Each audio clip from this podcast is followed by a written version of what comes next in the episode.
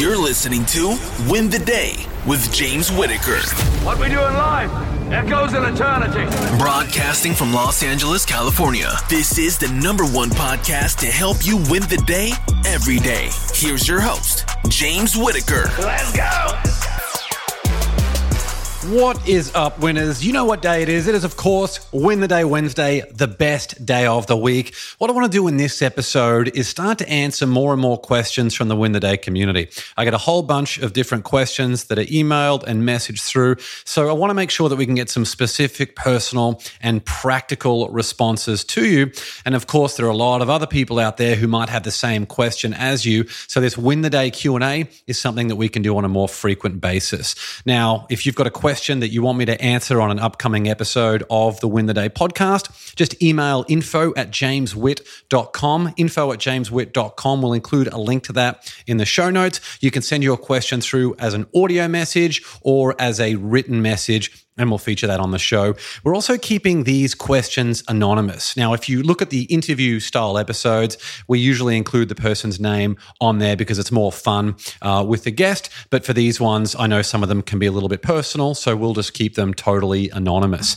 And of course, if you're enjoying the Win the Day podcast, make sure you hit the subscribe button if you haven't already. And if you want to help the show get more visible so more people out there can start to win the day in their own life, give the show a five star rating on Spotify and on Apple Podcasts. All right, let's get into the questions that we've got for this mini show. The very first question is How did you get confident on camera? How did you get confident on camera? I wish there was a click your fingers type of answer to this one. It really is just a matter of putting in the reps for a very, very long period of time.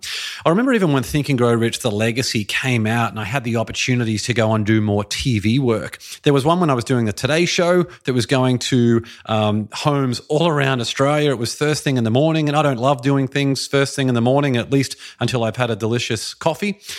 But what I did in the lead up to that was I would have my headphones in because when you go into the studio for these interviews, they always have the the earpiece um, connected to you, so you can hear the um, the hosts uh, especially if they're not in the same location as you. And I knew that was going to be the case, and I wanted to be put in the hot seat. So I had two very close friends of mine. I just gave them a whole bunch of different questions. I said that they could create their own questions and hit me with it. I wanted it to be as spontaneous as possible so I could be thrown in the deep end to see what type of answers would come out. So we practiced and practiced and practiced that. So when the Today Show interview came up, it meant that it was very comfortable doing it because of all the practice that we had done. And of course, the night before, I, I tried to do what I could in terms of getting a, a decent night's rest and, and everything else. So the confidence really comes from doing the reps. Uh, a really good way of doing that, you can download a program called Audacity on your computer, or you can just use the voice app on your phone and record yourself to hear how you sound. Perhaps you've got some annoying tendencies. Um, there are some people that I've seen in the past who uh, can fiddle with things in their pocket. They can jing- uh, jiggle keys or coins and things like that. So, what you need to do is be aware of what are these things that you're doing without you consciously being aware of it, and then correct yourself with that. Just self correct and then record again. The more you do that, and you can even get friends to interview you, and then you can start to incorporate the video element from there. It was awkward for me the first time I started being interviewed, and I even actually had notes on a computer screen the very first time I started doing interviews a long, long time ago. And now, as a result, again, of doing those reps, hundreds and hundreds of interviews, I feel like I can talk on pretty much any topic. So I, I really think just seeking out every opportunity that you can to offer some type of insight and also record yourself so you can self correct. If you can do that in audio and then in video and then release yourself from worry about. I mean, we, we care so much more than what other people care. So um, recognizing that just doing our best and be okay with what happens, that to me is how you get confident on camera. Also, you can do things like practice vocal warm up. So the first time I uh, launched the podcast and would appear as a guest, especially having an Australian accent appearing in many American shows, I would use uh, these vocal warm ups. You can just go on Spotify and check out some vocal warm ups. So uh, I hope that helps. And as one final thing, you can just jump around because that positive motion leads to positive emotion. So whether that's jumping around or listening to your favorite energy music or both, that should get you some confidence pretty quickly. Number two, uh, I'm in a motivation rut. How do I get out of it? I'm in a motivation rut. How do I get out of it? Of course, motivation As Ollie Ollerton mentioned in episode 105, motivation comes and goes for everyone. The most important thing to focus on is process. So I want you to look at the routine of what you have for the day. What are your non negotiables, the things that are going to absolutely get done, and recognizing that the process will eventually carry you to another phase of motivation. And it means that you will be able to continue to achieve and upgrade your life from there. So focusing on process rather than motivation is a really important one. A few other things from there uh, who you're hanging around is a really big one. What are the conversations that you're having? Who are the people that you're having those conversations with? Uh, diet, of course, a really big one. What are you putting into your body? Is it processed foods? Are you eating the same thing over and over again? Or are you eating non processed foods in a, in a, balanced diet? Uh, doing things like that to upgrade your diet is a huge, huge thing shaking up your routine. So something that I have been doing uh, for about the last two or th- about two or three months at this point is every week I go into a one hour session, which is an infrared sauna as well as a cold plunge. So it's 15 minutes in the infrared sauna, and then it's uh, about five or so minutes in the cold plunge after that. The water is about it's about four degrees Celsius. I forget what that is in Fahrenheit, but it's absolutely freezing, and it's a real challenge because your brain is screaming at you to get out of the cold plunge. But when I get out of the cold plunge and go back to the infrared sauna, I will read an ebook on my phone. And I also have the Notes app open on my phone.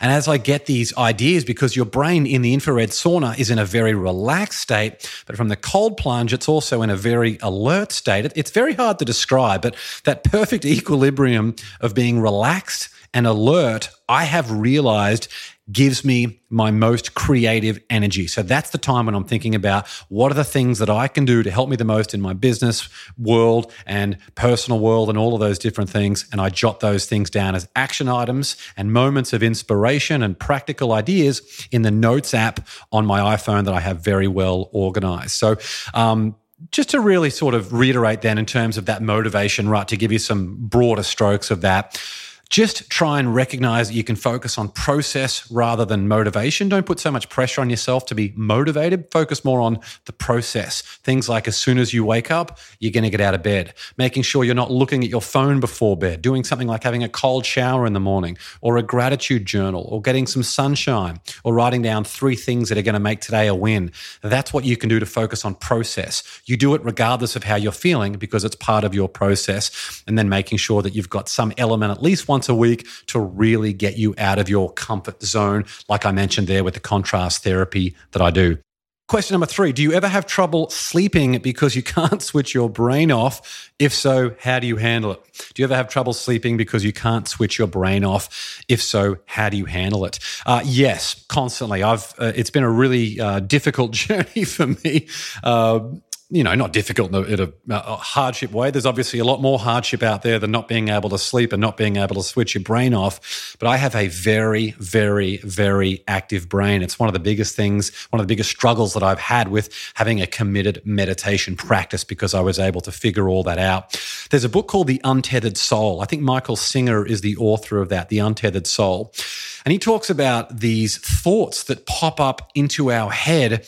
What are we doing with those things? And what he talks about is just like we observe a car that passes us, that's what we can do with these thoughts. We can observe them and then watch them pass rather than leaning into those thoughts and, and taking a deep dive into those things, which of course will drive us crazy because our thoughts, if left to themselves, will go down a whole bunch of random rabbit holes. And before you know it, an hour has passed and you can't sleep and you wake up feeling very tired the next day.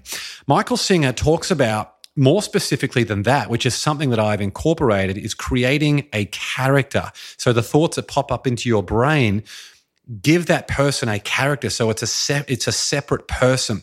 So i actually have named this character that comes in and tries to talk to me as i've closed my eyes and i'm trying to go to sleep.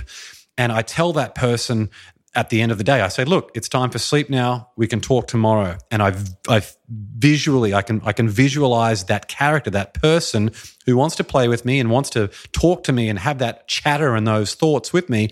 I watch that person with my eyes closed. I watch that per- person walk away and tell them that we will play tomorrow. So I hope that helps. I know it's I know it's pretty random, but go and check out the book The Untethered Soul by Michael Singer. He will explain that in far more detail create that character and just get rid of those thoughts. You don't need them before bed. That's exactly how I switch off. We've also had two amazing podcast episodes with Dr. Michael Breus, the sleep doctor. I forget what the episode numbers are, but if you just go and search through the podcast, Dr. Michael Breus, the sleep doctor, he's got some incredible lessons and practical tips in there on how to switch your brain off. Next question What do you do to find balance with family, career, and health? What do you do to find balance with family, career, and health? Very, very good question. Uh, having two young kids, our daughter's three and a half, our son, um, nine months old at the moment, it's very, very difficult to do the things that you want to do in life and to be a supportive partner in a marriage and to be an amazing father and to run a business and have time to yourself when you have got two young kids. So I just want to put that out there. If you have a young family, it's very, very difficult to have that balance. And a lot of people are telling you to how to reach a, to cross over a line where you have balance forever. I just, I, I really think that's um, probably impossible, especially if you have kids. I just, I don't think there's balance in the short term. I think you can reach a point where you have balance over the long term for longer phases but the pursuit of having permanent balance is very, very difficult, if not impossible. So, some of the things that uh, you mentioned, family, career, and health. There, here are the here are the ways that I that I manage that. So, family First of all, since that's first on the list, weekends, making sure as much as possible that, that the weekends are family time. I also have cleared my schedule from when our daughter started preschool a few months ago. So I drop her off to preschool every single day and I pick her up every single day. I love doing it. It's the quality time that we that we have together. And I tell you what, the excitement in her face when I come and get her at the end of the day, she just runs up to the uh, the fence at the preschool and, and screams out and then very excitedly tells all her, her friends, hey, my daddy's here. My daddy's here to pick me up. And it's a really beautiful moment. So making sure you carve out the time to have that with the family is very, very important. And my wife and I are also trying to get better at making sure that we can um, bring someone in to look after our kids so we can go and have that time to ourselves because you need to have that individual time, you need to have time as a couple, and you need to have time as a family. If you don't have those individual, uh, those three elements individually, it's going to be very, very difficult to have long term success with the family side.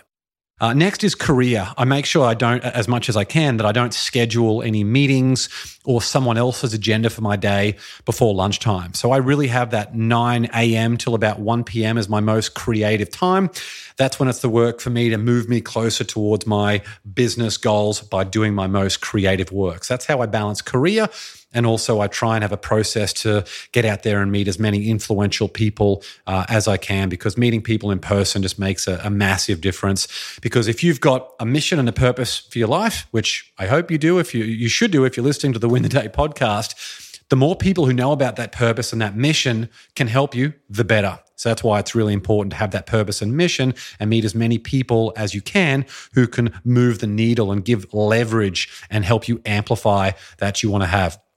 So that's family, that's career, and finally health. So at least once a week, but no no less than once a week unless of course i'm traveling i go and do a fitness class it's a 45 minute it's an absolutely brutal all body fitness class it's something that's quite low resistance so i'm not going to get injured doing it it's amazing i just i know what i need to do with my fitness as you probably do too but to have someone there just basically yell at you in a, in a good, positive way for 45 minutes to get your ass into gear. It means that you have the discipline to get it done. All you need to do is walk in the door because you know that they will get it out of you through that session. But it also means that you're going to have an intensity probably five times greater than you would if you were trying to do that workout at home. So that's what I do for my health. And more broadly, uh, again on the health, um, it's just making sure that you eat very clean. I don't eat crazy clean, but I don't really keep bad things at home in the pantry or the fridge. So if there's a snack that I want, I can generally get something that's pretty healthy. So that's what I do for family, career, and health to try and balance. But I mean, if you've got two working parents like we do in our household, um, and you've got two young kids, it's very, very difficult to balance that. So I guess we can tie that back into process, having a process to make sure that you can do those things. Uh, and then the final question that I want to answer here I have a book coming out soon. What's the best way to get my friends to support? I have a book coming out soon. What's the best way to get my friends to support? Hey, I've written three best selling books, translated, you know, I think 16 languages all around the world now. When you have a book coming out, it's a big, big deal. And experience has taught me that people, certainly in your closest network, can often care less than you think they will. So you need to be able to go and find other people outside of your network to be able to support. So if you've got a book coming out, I'd be thinking about what are the bonuses? What's the additional value that you can provide and include for someone who pre orders your book? Uh, that's huge. So rather than someone just spending $20 on a book, Make sure you can build that into a $1,000 offering or $5,000 of value that you can give them in a scalable way through digital resources or partnering with other people or some other content or solutions or resources that you have. So the value that they're getting is significantly more than $20, but they're only paying $20 for the book and they can send you a copy of the receipt or enter a promo code and they will get access to a whole bunch of those different resources. That's what I would be doing to get orders at scale. And for your network, I think this is it's an interesting one this one because anytime, you know, I feel like it's almost every day that I see someone post on Facebook or on Instagram, "Hey, I have a new book coming out. Would love it if you could go and support." And inevitably 30% of the comments are going to be from people who say, I would love an autographed copy. Tell me what I can do to do that. That is not what the author wants to hear. The author wants you to go to a legitimate website like an Amazon or a Barnes and Noble or whatever bookstore that you have in your region. They want you to go there or to go to their own website and to purchase that book so it's a legitimate sale. If they want an autographed copy, it's it's a lot clunkier for the person to be able to to do that in most cases. So if you want to support, first of all, go and buy their book and then comment to say, I just bought your book. And then you can also say after that, I would love an autographed copy. If there's a way that I can do that, just let me know how I can pay the money. I would love to have that at home. Also, I could pass it on to a friend. That's what you can do to get your friends to support. And that's what you should do if you've got a friend who has a book coming out to be able to support that. They're the questions that I wanted to cover in this Win the Day Q&A episode. If you have questions that you would like to ask me that you'd like me to answer for you on the show, again, just email info at jameswitt.com. We'll include a link to that in the show notes.